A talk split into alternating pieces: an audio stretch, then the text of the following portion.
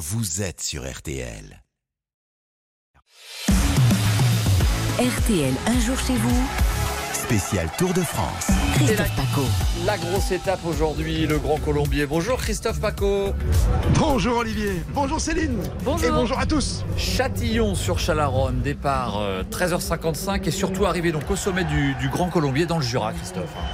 Oui, une étape courte, musclée, dense, intense, 120 km de presque plat avant d'attaquer ce haut lieu jurassien qu'est le Grand Colombier, là où un certain Tadej Pogacar s'était imposé il y a trois ans lors de sa première victoire sur le Tour.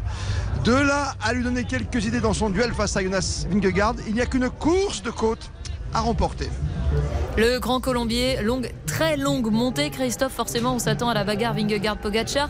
Et on en parle dans les coulisses du Tour aujourd'hui avec nos amis du Parisien, aujourd'hui en France.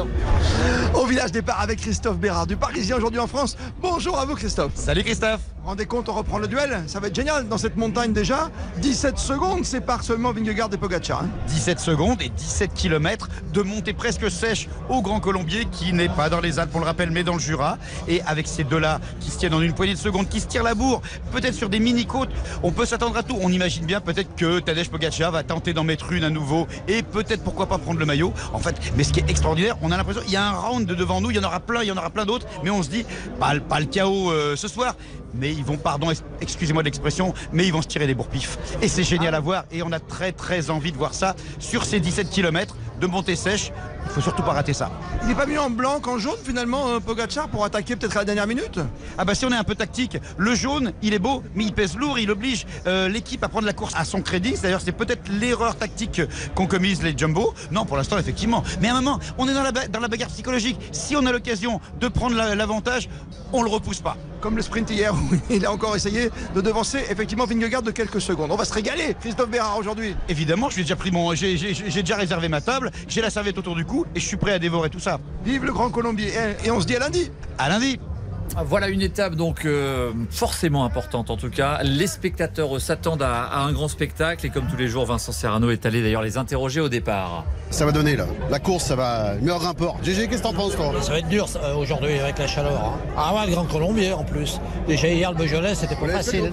Ça chauffe dans les guibolles ce soir. Et alors qui va attaquer? Ah bah c'est dur, les Français, ils vont gagner. Ah la Philippe. Oula, à mon avis, Tadej Pogacar est en forme et je pense qu'il peut attaquer, récupérer les 17 secondes qu'il a de retard sur Vingegaard. Ça serait incroyable. En tout cas, du suspense, une bagarre. Le Grand Colombier, c'est dur, on l'a monté hier, ça va être animé. Pogacar est quand même un peu plus fort que vous.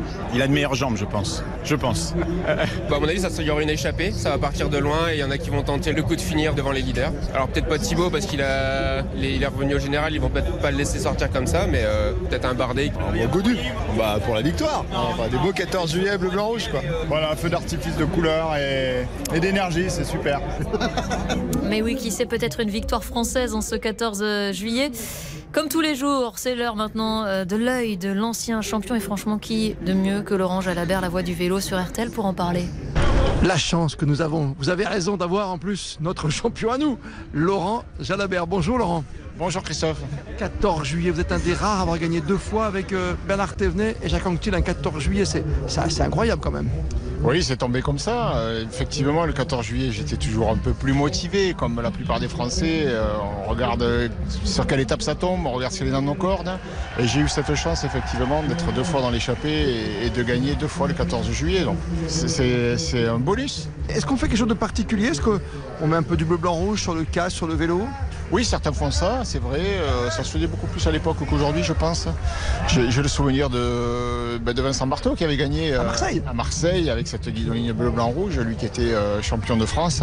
Peut-être un petit truc en plus parce que c'est le 14 juillet, tu dis il faut pas la louper, l'échapper, ça peut être ton jour. Je crois que sur le Tour de France, c'est important de montrer les couleurs, de, de montrer qu'on en veut. Les Français attendent des victoires des coureurs français et ils sont très attentifs à ce que font les Français. Et le 14 juillet, peut-être encore davantage. Deux questions rapides. Une piège, le dernier vainqueur un 14 juillet. Warren Barguil en 2017. Deuxième question piège, qui va gagner tout à l'heure, un Français, Godu ou Pinot? Ce sera compliqué pour les Français aujourd'hui. On me souffle un petit Madouas, non?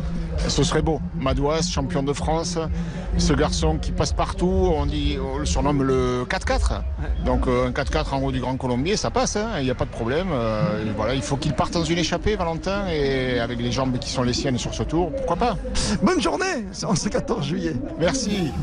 Allez, on y croit. Merci Laurent Jalabert, merci Christophe. Christophe Paco. Et donc le départ Châtillon sur Chalaronne, 13h55 tout à l'heure. Arrivé, on l'a compris, au sommet du Grand Colombier.